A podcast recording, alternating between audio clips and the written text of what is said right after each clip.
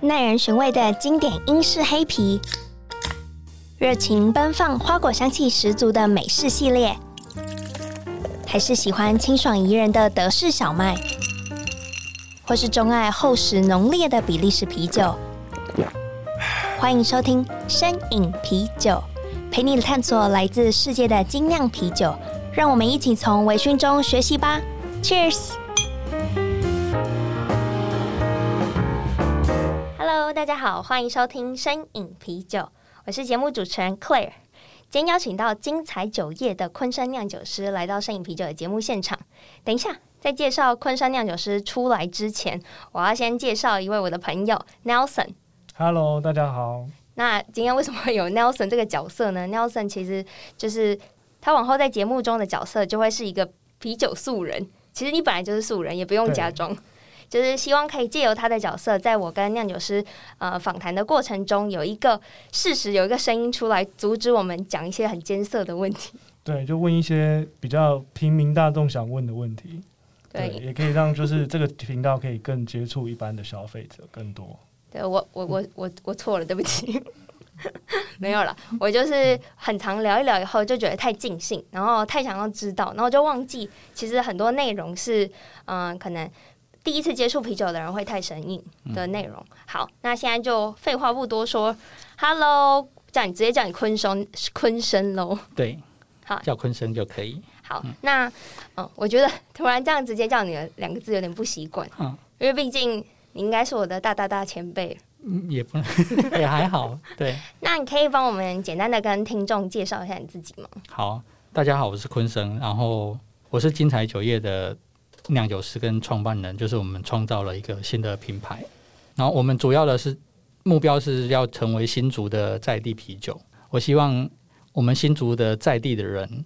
每个每一个家庭里面的冰箱都有我们金彩酒业的酒厂的啤酒在在里面。那嗯有外地的客人，譬如说台北的客人来到新竹做客，然后我们那一些新竹的在地的民众们，会说，我们新竹有一个非常好的酒厂，值得推荐。我们我们冰箱都有它的啤酒，然后请外来的朋友喝看看。这是我希望我们可以达成的一个目标。哎、可是为什么会这么 focus 是新竹？你是新竹人？对，我。是新竹人，啊哦我我是在新竹长大的。我还以为你是最早喝到精酿啤酒是在新 竹。啊，不是，那你是什么样的机缘下踏入精酿圈的啊、那其实是意外，就是一开始是不小心投资的一个酒厂，哦， 就不小心成为了某个酒厂 的的酿一酒师吗的一个小股东。哦哦哦，OK 的一个小 OK。股东，对啊，那个时候那个时候我是在中研院工作，就是在实验室里面工作。我们一开始设立了这个酒厂之后呢，我们大概就是前面大概是一个月会有一次的股东会，啊嗯，当然是这个是在酒还没上市之前，我们会有一一个月会有一次的股东会，然后大家会去试喝，就是目前在工厂里面工作的那些同仁他们做出来的酒。但是那个时候就发现，那个时候我是不懂啤酒的，而且其实我喝啤酒也喝不多，哎、不那你是这样不是有点不是不能喝，嗯但是但是很很少喝。 OK？那你很有勇气耶，就是不是很 少喝啤酒，你就决定要投资啤酒厂，对，这合理吗？呃不是很合理， 对，就现在是想一想不是就很合是理就是不小心的，嗯对。然后我们就去开了股东会，结果发现三个月里面有两个月我喝到了，觉得那不是正常的啤酒，因为当然那个时候我我对于啤酒的认知就只有台啤、可乐、那金牌这些东西，嗯嗯对，就是一般一般社会大众会喝会接触到的那一些样子。那刚好那一个厂他们想要做的也是类似的产品，哦，你说偏拉格型，就是哦对，那种偏拉格型。嗯，对，商那业所以型啤酒，对，所以你喝了以后就会发现，嗯，这个酒好像是会，好像是坏掉的你不懂啤酒的人喝了也会觉得是有问题的。啊，对，就是会有酸掉的这种嗯他。说不定是加那个啊醋酸呐、乳酸啊呐、嗯我想应该没 有了。 对，然后，然后那个时候我就觉得很不行啊，就是前面都是试做嘛，就是还没有嗯拿到酒牌之前，那个时候在试试设备，所以一直做做做做做，然后做到我们的酒牌拿到了，真的可以营运了。结果这件事情还是没有改善，就是从我们设厂到到拿到酒牌大概是八个月左右，然然后后都一直有出现这个问题。就一直出现这个问题。然后之后呢，就是拿到九牌之后，还是这个问题还是持续下去。然后，但我就受不了了，我就说，那你你叫那些工作的人走开，我来好了。因为对我来说，我们是在实验室工作的人嘛，对，那你只要给我正确的 SOP，我就可以把正确的东西做给你。这个对我们来说是蛮容易的事情，嗯就是我们已经受到那样的训练，就是你给我正确的工作流程，我就可以把正确的东西做出来。简单的说，就是我我后来我就离开了实验室，然后就就跑到那就个，投投入了这个对对对，就就不小心踏入了，入坑，对自己跳自坑己，跳坑，对自己跳坑，对，然后就就去酿酒。那当然还好，那个 SOP 是正常的，所以后来的酒就就不会喝到酸的啤酒了。嗯，对，因为就可以做出正确的产品。理解理解，诶像刚刚有说到一般的啤商业啤酒，就是嗯像拉拉格比较多。对，那除了刚刚有提到的是像海尼根，嗯，还有一般的那种啤酒之外，还有什么像我们比较常见的也是像拉格啤酒，就你是说以精酿啤酒的范畴对里面，哪些是虽然比较像偏拉格的部分，精酿啤酒其实里面也蛮多拉格的，譬如说我们有一个主要产品叫做银溪啤酒，它是三月啤酒，它的 style 叫做三月啤酒。三月啤那这个也是一个拉格，它就是琥珀拉格。然其后实拉格应该比较像是它是呃发酵方式的不同，对吧？对它跟艾尔的主要是酵母不同，对酵母喜欢的温度不同，然后它的熟成时间也会比较长一些。所以拉格也相对比较稳定，比较好去控制它的那个拉格的味道比较单调一些，应该这样说，它它的味道通常都很干净，就哦是了解我们比较不会喝到一些那一类的酵母，比较不会产生一些果香啊，或者是新香料。嗯他们就是一般大众比较可以接受的口感。对了解了解。那我想要再切回这里，我就想要问你，你从当初你你说你是其他品牌的酿酒师嘛，到嗯现在拥有成立了自己的品牌，你觉得中间最大的差异是什么？我觉得是营运上的压力，就是当你是现在是老板，啊，对，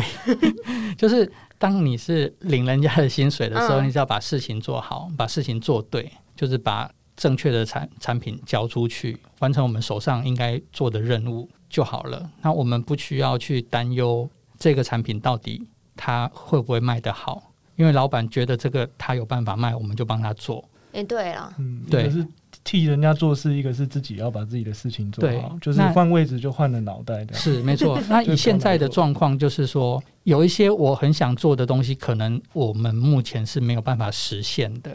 譬如说，有某一些我想要做的酒，但是它的原料非常的贵，然它后的其中的某一个原料很贵，我们想要用这个元素，但我们这个时候可能我们没有办法投产，你是说就是原料太贵，所以没有办法投资这么多，没有办法经费吗把它成为一个可以销售的商品。没办法量产的对意思，就是说哦它，当你把它量产了之后，你的最终的售价，就是到了消费者端的那个售价，可能会非常高。哦，譬如说，一个三百三百三十 CC 的酒，可能就需要卖到三百三百块。嗯，对，那那真的是哦吃不消。对这个可能对很多消费者来说是有困难的。那但是有有计划说要少量的做，可能限定限定款之类的吗？会，但是少量的做的话，还是会受到设备的限制，就是每个、每个工厂它的设备大小不同嘛。嗯那像我们的我们工厂是两吨的设备，就是一次一次做是两千公升。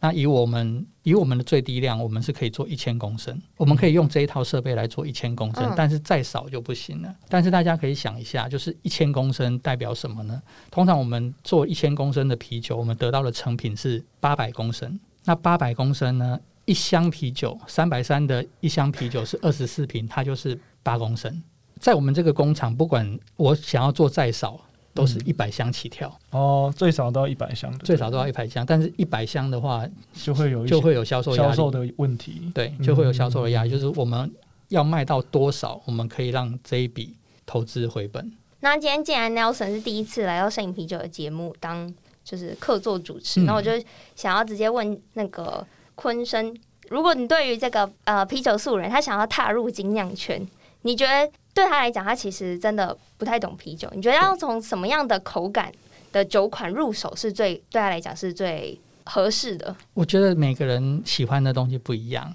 就是青菜萝卜各有所好嘛。好等于没介绍嘛？ 对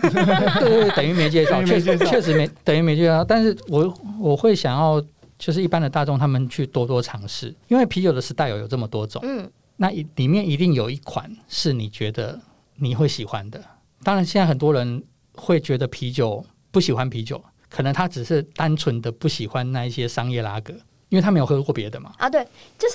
你不知道你不知道的事，对就是你不知道你不知道的啤酒，对，就你没喝过的啤就没对喝过那么多种，对所以我不知道这么多种喝起来是是什么是嗯是什么酒感觉？是什么对感觉？对，但是那如果你喝过越来越多种的话，很有可能在这里面你就有找到你喜欢的。嗯哼那个就 style 等于说我的我的那个判断的标准更多，我就对可以去选评估说我喜欢哪些啤酒这样子。对，所以我会鼓励大家多多尝试，就是各种各样的啤酒都喝看看。就是说，譬如大家一群人出去聚餐的时候，我们可能就点一瓶啤酒，但是五个人 喝。不行。我身为餐酒馆的，不行， 不行你不能跟我这点对啊，就那他们可以点五瓶啊，他们可以点五瓶，然后很分严格分给五个人。 对， 那不然我觉得这样子好了，你直接以你的你自己的酒款嗯，去推荐给他，因为你比较酿的是德式类型的啤酒嘛。嗯呃，就我所知的有银溪，然后益爽，还有凤凰桥嘛，还对有那个烟熏乌梅。对那这三款对于一个只喝商业啤酒的人，你会怎么推荐？啊、我会先让他喝一爽，一爽是科隆啤酒。科隆他啤现在酒，脑中对，，科隆啤酒就是嗯科隆啤酒。如果我要简单的介绍的话，它就是来自于德国科隆地区的啤 不 酒。是我不会说这个， 我会说你可以想象一下，就是你在喝金牌，但是里面有一个非常微弱的果香，它有很有可能是水梨或者是苹果味，然后有的是哈密瓜味。像我们我们的这一款项目，我们生出来的会是哈密瓜味，所以我们其实其实是哈密瓜味的科 隆。因为这金牌因为我们这的话因为我们这个酵素，呃我们这个酵母比较特别一点，嗯一般的科隆的啤酒，它的它所产生出来都是水梨或者是青苹果味啊。但是我们的益爽这一支的话，就是你喝金，你可以想象一下你在喝金牌的时候，然后里面有个非常微弱的哈密瓜香气。哦，就等于因为金牌我们在喝的话，就是会觉得比较味道比较重一点点，哦，金牌啊味道比较味道重很吗？重 对啊，金牌的可能一般的商业啤酒啦，跟商业啤酒比，金牌算比较重。然后嗯那像你觉得可能哪一个比较淡百威，啊百威那种就淡很多， ？OK，那还有麒麟霸那种就淡很多。因为他们两 他们两种是不同 style 哦，不同的 style，所以说对对会对会明味道会明显对对，落会有差嗯名，堂，因为像百威的话，它它会加玉米，哦它的原料里面有玉米，然后玉米这种东西呢，它只是单纯的提供酒精，它就是单纯的糖的来源，而糖会变成酒精，嗯而它本身没有什么风味，所以你整整体的喝百威的话，你会觉得更清淡，哦跟海尼根原是比起这样来的子啊话，因为海尼根是全麦，它全部都是麦芽。它的糖的来源全部都是麦芽，所以我们在喝海尼根的时候，麦芽的风味会多一点。就以这两个比较的话，嗯嗯嗯呃，我其实自己喝你刚刚说的科隆酒款的话，我也都是比较像比较有名那个 f u n s 的嗯那个对品牌的话，我对是喝到比较明显的青苹果的香气。可是我觉得有一种就是我们我们的那个是价值观崩坏嘛，嗯就是我们自己我们两个的口味可能已经就是受过太多精酿啤酒的洗礼，嗯所以我们会已经忘记其实哦，原来金牌是属于在商业啤酒范畴里面是比较味道比较强烈的。嗯，那这样子的话，你的烟熏乌梅那一款，不就对他来讲要就是直接打打击 他？也不一定啊，说不定你喜欢喝乌梅汁吗？喜欢，那你可以我试喜欢那种酸甜感。可以试 试看。等一那下，它也是等一下算科隆的，啊等一下把你的地址留给我，我寄我寄没关系我寄给你吃喝。很好， 原来是这样熬到酒喝的。太好了，这样今天来就有收获了。那因为这这一款算是最新发售，除了你刚刚说的下就是年过年后要出的，就是激酱。嗯对那烟熏乌梅其实上是市面上，呃，这一款的话，你是跟吉姆老店一起合酿的啤酒，而且我一开始以为这是新品、欸，嗯，后来我才发现原来它早我们就去已经出我过了们。去年去年就合酿了啊，只是去年是在吉姆老爹那边那边酿，那这一次转到我们这边来酿。然后你曾经有跟我讲说，风味上同样的酒款，风味上是有差异的。就是去年跟今年的有有蛮大的差异，就是去年的烟熏味非常的强，就是说，如果你把那一瓶烟熏乌梅啤酒拿去冰箱冰嘛，嗯，然后拿出来喝呢，喝去年的感觉是这样，烟熏烟熏烟熏烟熏烟熏 烟熏乌梅，呃，我就是要等它回温之后，乌哦，梅要味。回温，乌梅味会越来越多，对啊，但是以今年的这一批的话，就是你直接喝的话，就会觉得它是烟熏乌梅，对，有，我也觉得，对，就是在低温的时候，乌梅味还是有。嗯，对，我啊反而觉得它是烟熏是很轻微淡淡的，对就只有香气。啊，但是在去 去年的状况就是很很有趣，就是去年我们在七八度的时候喝，跟在十三度的时候喝，味道会有明显的不同。就我认识你的时候，其实你那时候在台中的，就是懒散精酿啊。我那时候对第一次接触到你的时候，是我们其实懒散精酿的老板店小二，我们曾经有访问过他，嗯，然后就是看到他在那个 Facebook 上面 po 文说你要去那边教大家怎么自酿啤酒，对，然后那时候才认识你对。然后你一直以来都是非常琢磨在就是推广自酿啤酒这一块。嗯，我想要问说为什么？因为我觉得自酿啤酒很有趣，因为其实对我来说，我曾经离开过啤酒业，就是我一开始在在实验室工作嘛，然后后来到工厂去，就是自己自己跳坑，然后过了一阵子又又离开，又回去实实验室啊，但是后来呢，后来。又再一次跳坑，这个时候就是很很心，第二次跳坑就是很心甘情愿的跳坑了。 我就发现在之前在酒厂工作的时候啊，就是不管其他的事情，嗯单纯以酿造啤酒这件事对我来说有有得到一些成就感，然后很还有里面就是做啤酒的很多乐趣，我还觉得那个感觉不错，所以我后来才会想说再回来。我一开始其实并不知道在家里可以酿啤酒这件事，所以我跟大部分的酿酒师不同，就是大部分的酿酒师会是先在做家自在家里酿面做自酿，嗯然后他们哦，越但做越得来越喜欢，越来越喜欢，然后对自己开酒厂。你是对先去了投资酒厂以对，后，我是不小心先先投资了 酒厂，然后跟人家反过来然后就去就去用了两千公升的设备，然后很想不开。然后对，然后过了五年之后就做用了二十公升的设备。是怎么样的？有没有一些美感可以酿出比较澄清的酒体？嗯，我觉得应该是某些某些动作啦，因为其实我之前在我在教质量课的时候，我通常会讲两件事，嗯，就有两件事情是非常有趣的。太好了，我没有缴报名费，可我现在可以听得到。好，就是同样的一个酒谱，就是原料的配方一模一样，然后同样的设备，有两个人去操作的话，你会得到两款，这两个酒喝起来一定会有差异。可以理解，嗯就像不同的人炒菜一样，对对对，那不管是大设备、小设备都一样。这样不太合理啊。因为这样子，有些商业啤酒的，它可能会有酿酒师，对比如说几好几个酿酒师负责执行同一个酒款，那这样子他们还是酿出一样同。其实会有细微的差异，好，只是我喝不出来。其实还是会有细微的差异。对，那我想问一下，嗯就是所谓什么澄清的啤酒，嗯到底是澄清是什么意思？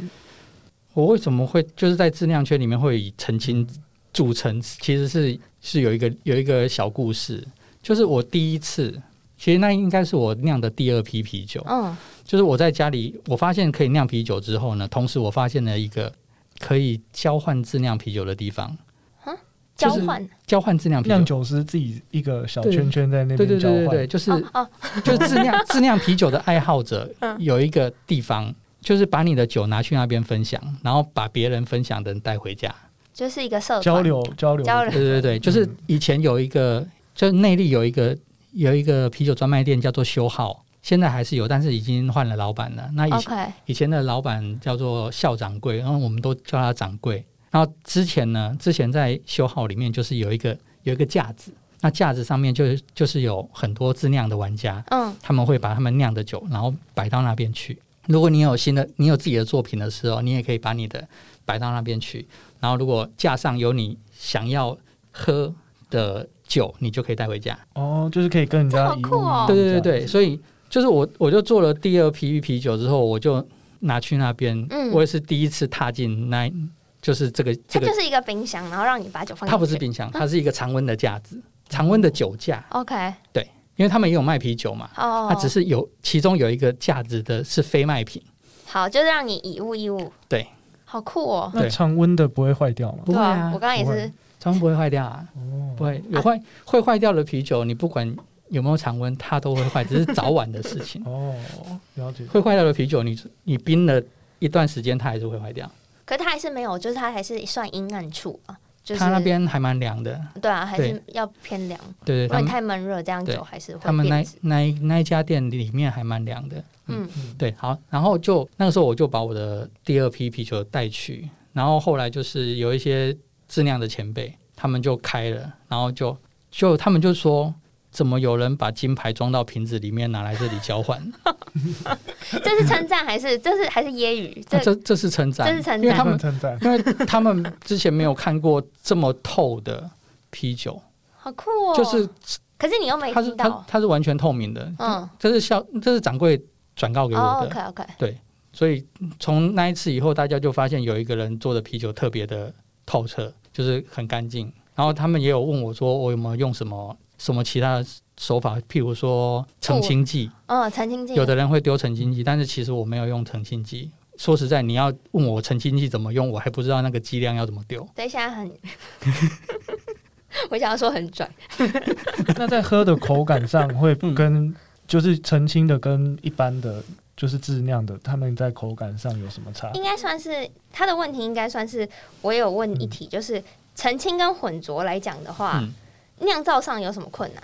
一般以质量玩家来说，澄清比较困难。嗯，当然，目前还是有一些酒款必须是要混浊的嘛，譬如说德式小麦对，或者 E NEIPA。德是小麦，然后你用澄清，我也会傻眼。对对， 所以所以我们的德式小麦绝对不能澄清。嗯嗯对，像我们去年有做一款联名，就是 Altogether。我们做出来的第一批呢，因为它的目它的目标是要做出 E NEIPA 嘛，嗯，但是我们做出来的第一批非常的清澈，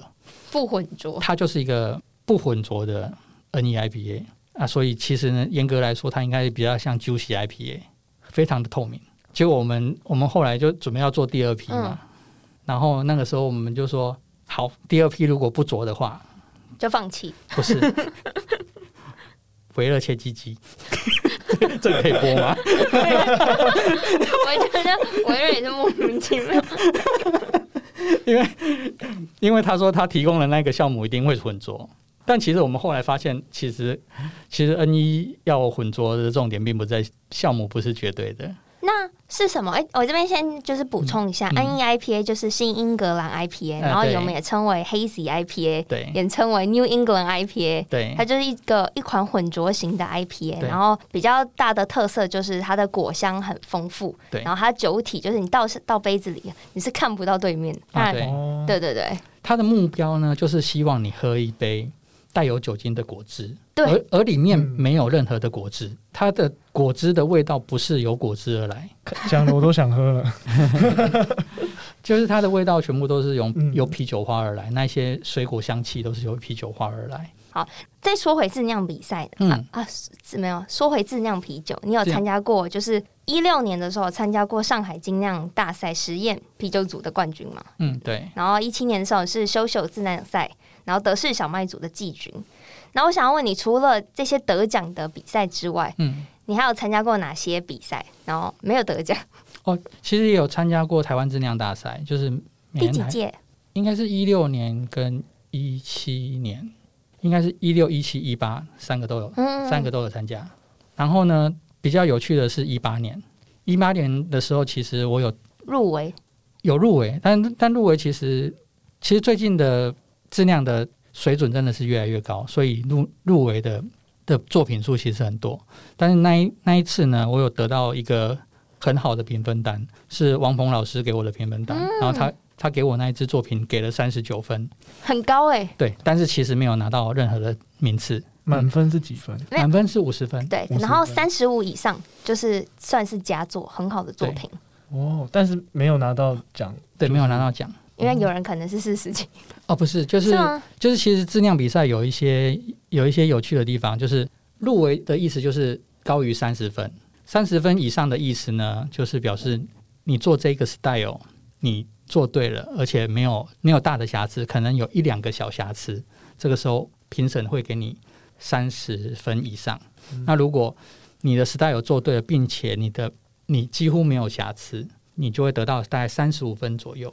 那如果表现得更好，你就会越来越来越高。嗯，对，然后那一年，那那一年当然有有另外一支作品有得到四十三分，那个是叶一晨，叶一晨有做一支统称，啊，他统称了两年的不作会品，是现在很有名的那个嗯，福我我不知福道，生，我不知道是不是那一 个，对，但是在质量比赛啊，其实嗯入围、入围就表示我们做对了，所以这个时候会有很多很多作品在入围圈，在决赛圈，而决决赛圈我们评审在决定名次的时候呢，其实是以直接投票的，我们并不会额外的，参考之前的分数，不会，我们完全不会。嗯，所以呢，有可能你你在入围的时候，你的你的评分但可能是三十分，但是你拿到了冠军。但我其实觉得蛮好的欸。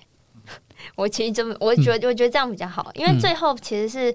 评审的主观感受去决定谁是第一名嘛。对对对，所以你就是因为都没有得奖，所以决定自己去当评审。欸也不是 哎、欸，因为因为其实经过，就是我们我们先把这个这个故事讲完，因为好我以我做的啤酒来说，通常都是那种比较标准款，嗯然后就是比较干净的，但是这一种这种啤酒在在决赛圈其实是会很容易吃亏，因为它没有亮点，对，嗯，没有特色，对它没有亮点，它对它很好，但是它没有亮点懂，所以一般来说评审不会给这样的作品太高分是吗？前面的名次，哦，是刻意的吗？不是吧？不是不是，就是很有是可跟能。相较之下，对，相较之下，嗯别人别的东西可能会更有特色。嗯，嗯，可以，就是你很平，你很平淡，但是做的非常的好，在这个时候有可能是吃亏的。所以这个也是之后可能之后有人要自酿，他要参加比赛的得奖技巧嘛，对他们就不会去做太一般的对啤酒出来，对，就是如果你的目标是要得奖的话，我建议不要做一些太太老派的，譬如说 Imperial Stout 老、嗯老派的 Imperial Stout 其实没有没有很浓郁，其实并不很浓郁，就像 Samuel Smith 他的他并对耶他并不是太浓郁。哦，对，但是以现在我们讲到 Imper- Imperial Stout，我们就希望它浓郁，对，希望它喝起来就很像我想一下，热巧克力之类的。应该不像热巧 克力 Imperial Stout 就是帝国斯陶特，对，就是酒精浓度很高的黑，就黑色的酒体的啤酒。然后其实现在的比较流行的啤酒都是来自于，比如说美美式的，就是那种啤酒花很厚很苦，然后酒体很黑，然后酒精浓度很高。对，就是这这样的表现呢，你会在啤酒的质量大赛里面会比较容易得到名次。哦，嗯了解，对你做的太标准就没有亮点。那会不会下次比赛就就一堆奇奇怪怪的酒出来？但是其 你想要做奇怪的，你要做得好啊哦，不然会适适得其反。也了对解，了解嗯，那你作为你自己也是一个 BJCP 的评审，对然后您也评了很多次，就是台湾质量比赛，嗯，那我想要问你，你觉得对于你来说，你刚刚除了说要有亮点、有特色，然后同时要做标准，那你自己呢？嗯你自己在评分上面，你还会给比如说这些作品，就是你会怎么样去区分作品的优劣？我通常其实每每一个评审他的来源不同，应该说每个人每个评审的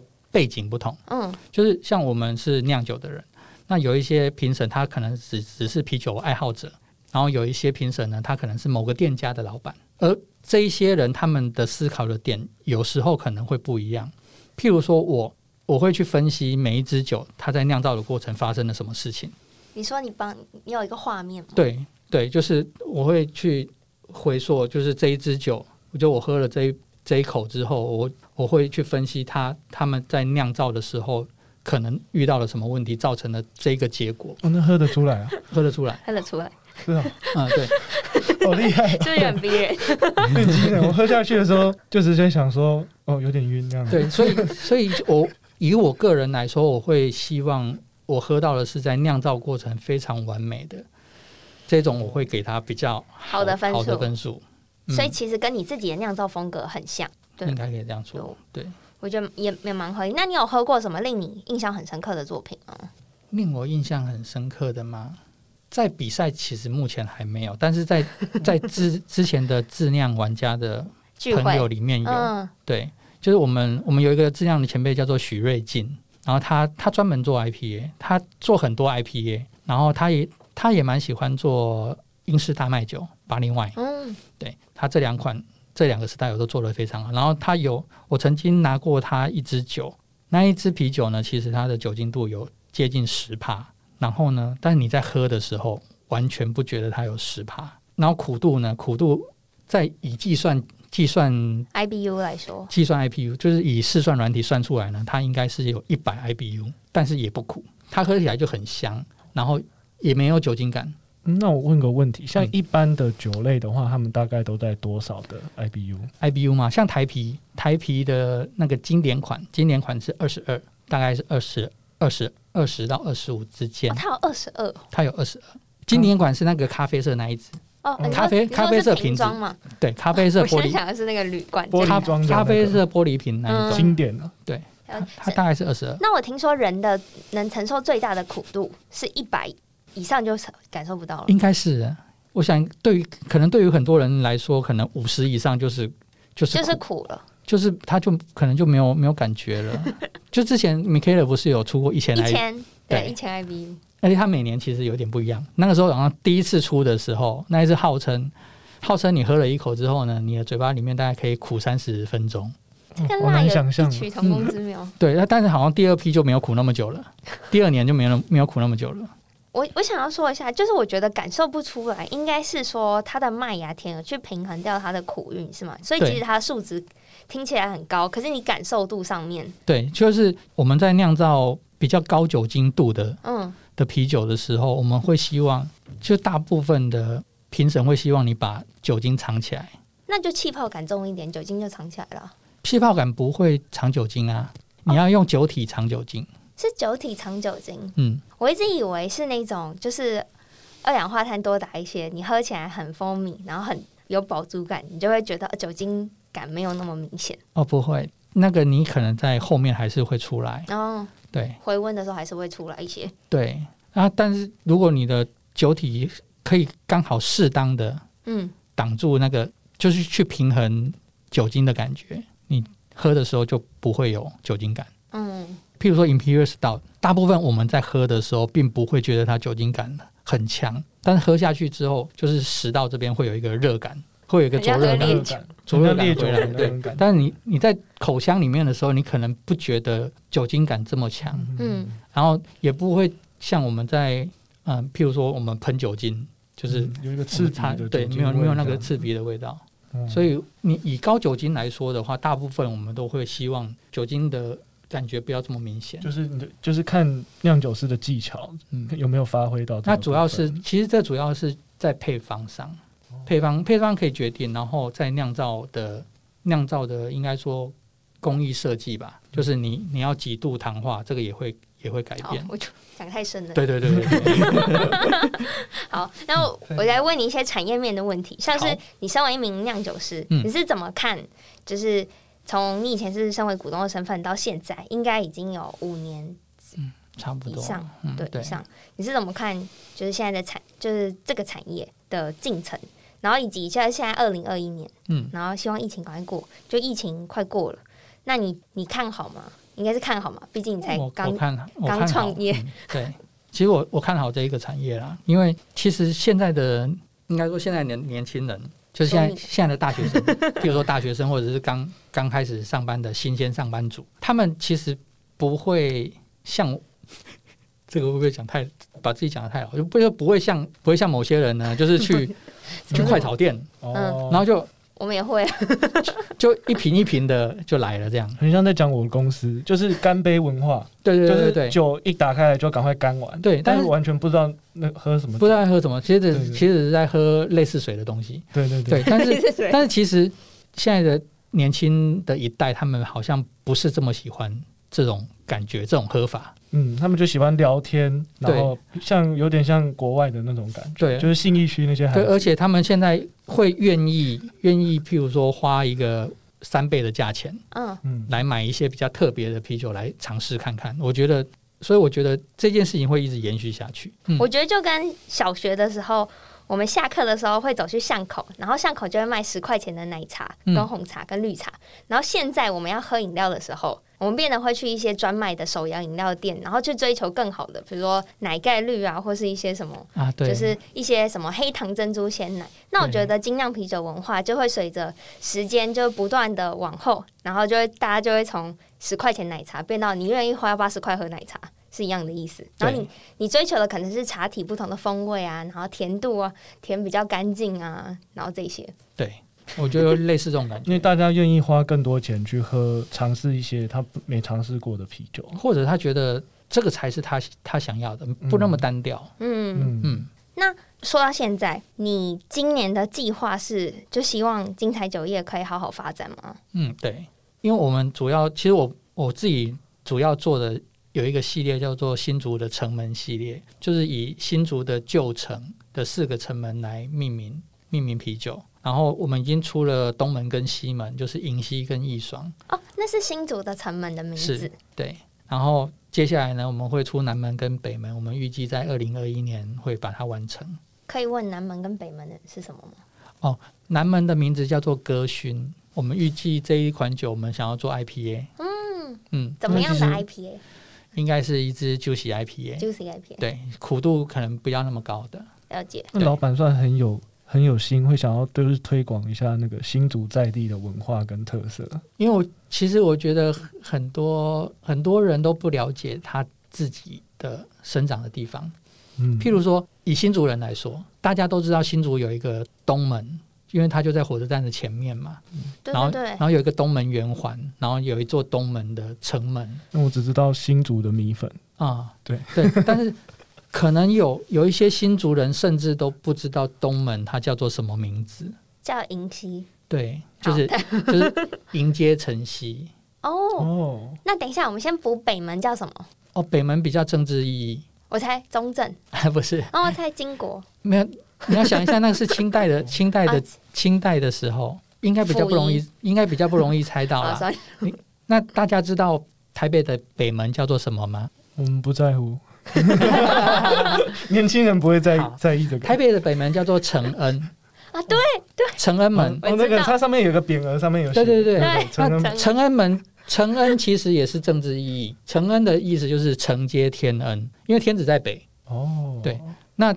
你最好是知道有啊，千人北京啊，对，因为天天子北京哦。以我、哦以我们来说的话，哦帝王在在南方在北边嘛，我们是南、哦我们在南边嘛，对。那在新竹也是一样，新竹的北门叫做拱城。那拱城有两个意义，有两个解释方法，一个是拱手拜北城，因为城城就是北极星，也就是帝王之星，就是就是拜帝王。然后另外的话就是拱卫北城。其实台湾有蛮多城市的北门都叫做拱城，都叫拱城，都叫做拱城。譬如说台南，台南的北门也也叫做拱城，然后凤山城、凤山县城，它的北门也也叫做拱城，然后还有澎湖的妈宫城，就是马公嘛，马公以前叫做妈宫，妈宫城它的北门也是也是拱城门，我们节目露出的时候，其实应该是已经过完新年了，嗯所以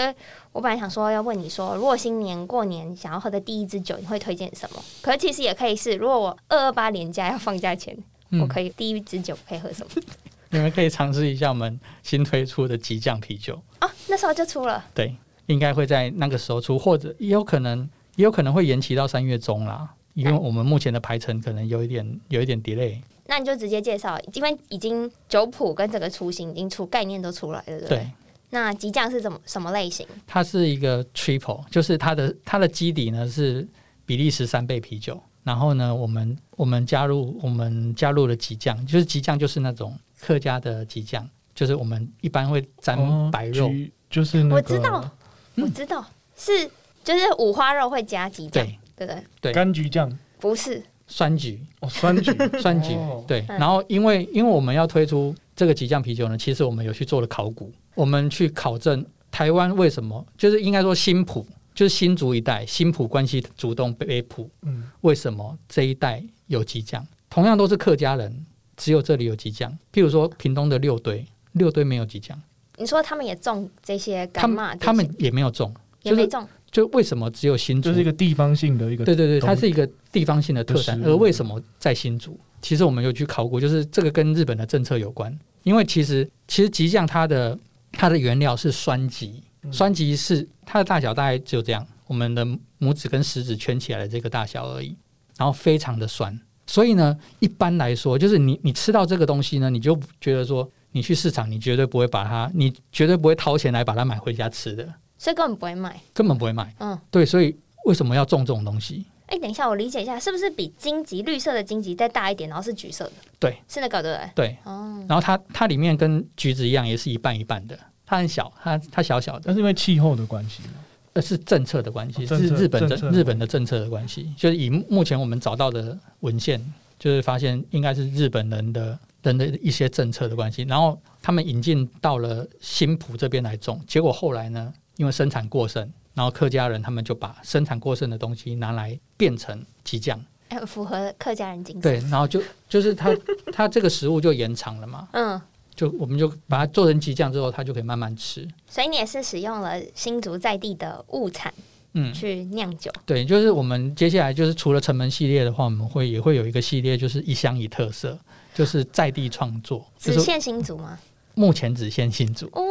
那当然，以后有机会的话，我们也我们如果别的县市想要做，或者是想要跟我们合作的话，我们也会也可以帮他们设计。好酷哦！我觉得今天就真的是收获满满，那除我了 想问一下，嗯就是哪里喝得到你们最新的啤酒？就是你们有哪些贩售的通路台北就去 ABV 喝就好？A 了。 B V，对对对啊对，没错。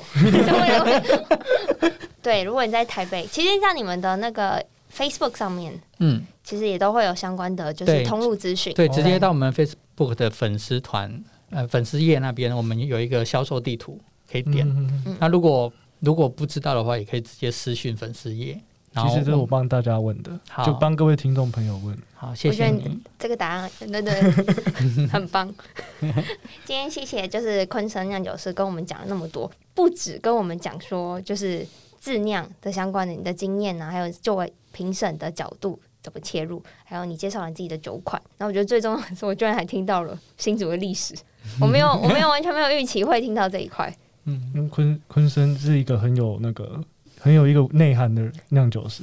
因为嗯我只是单纯爱心主，不是，而且你知道为什么吗？因为他是讲，他是老师，哦，他是大学教授，没有没有没有不，是哦讲师。只是会就是有一些学校酿就是酒课有去，他们会就是譬如说一些食品营养系啊，他们会想要我去分享一些酒的知识，嗯就是会去跟学生说，就是去跟他们说啤酒的是怎么做出来的，嗯然后有时候会会带他们做一些实作课，就你大不觉家得这就样是听起来都很好懂哦吗？嗯其实我们我觉得讲师的工作啦，讲师的工作就是要让听众能够懂，不要用一些太难的东西，因为就我们很简单的把我们想要他学会的东西表达给他知道就好了，不需要用什么特别的专业专业名词，专业名词以后他有他真的有兴趣之后，我们再来解释就好了。今天谢谢昆山酿酒师来到摄影啤酒的节目现场，好，谢谢谢谢然后 Clare 我。们节目也到这。然后节目今天这一集也是由 A B B Bar and Kitchen 赞助播出。然后大家如果想喝精彩酒业的酒，也可以到我们的店里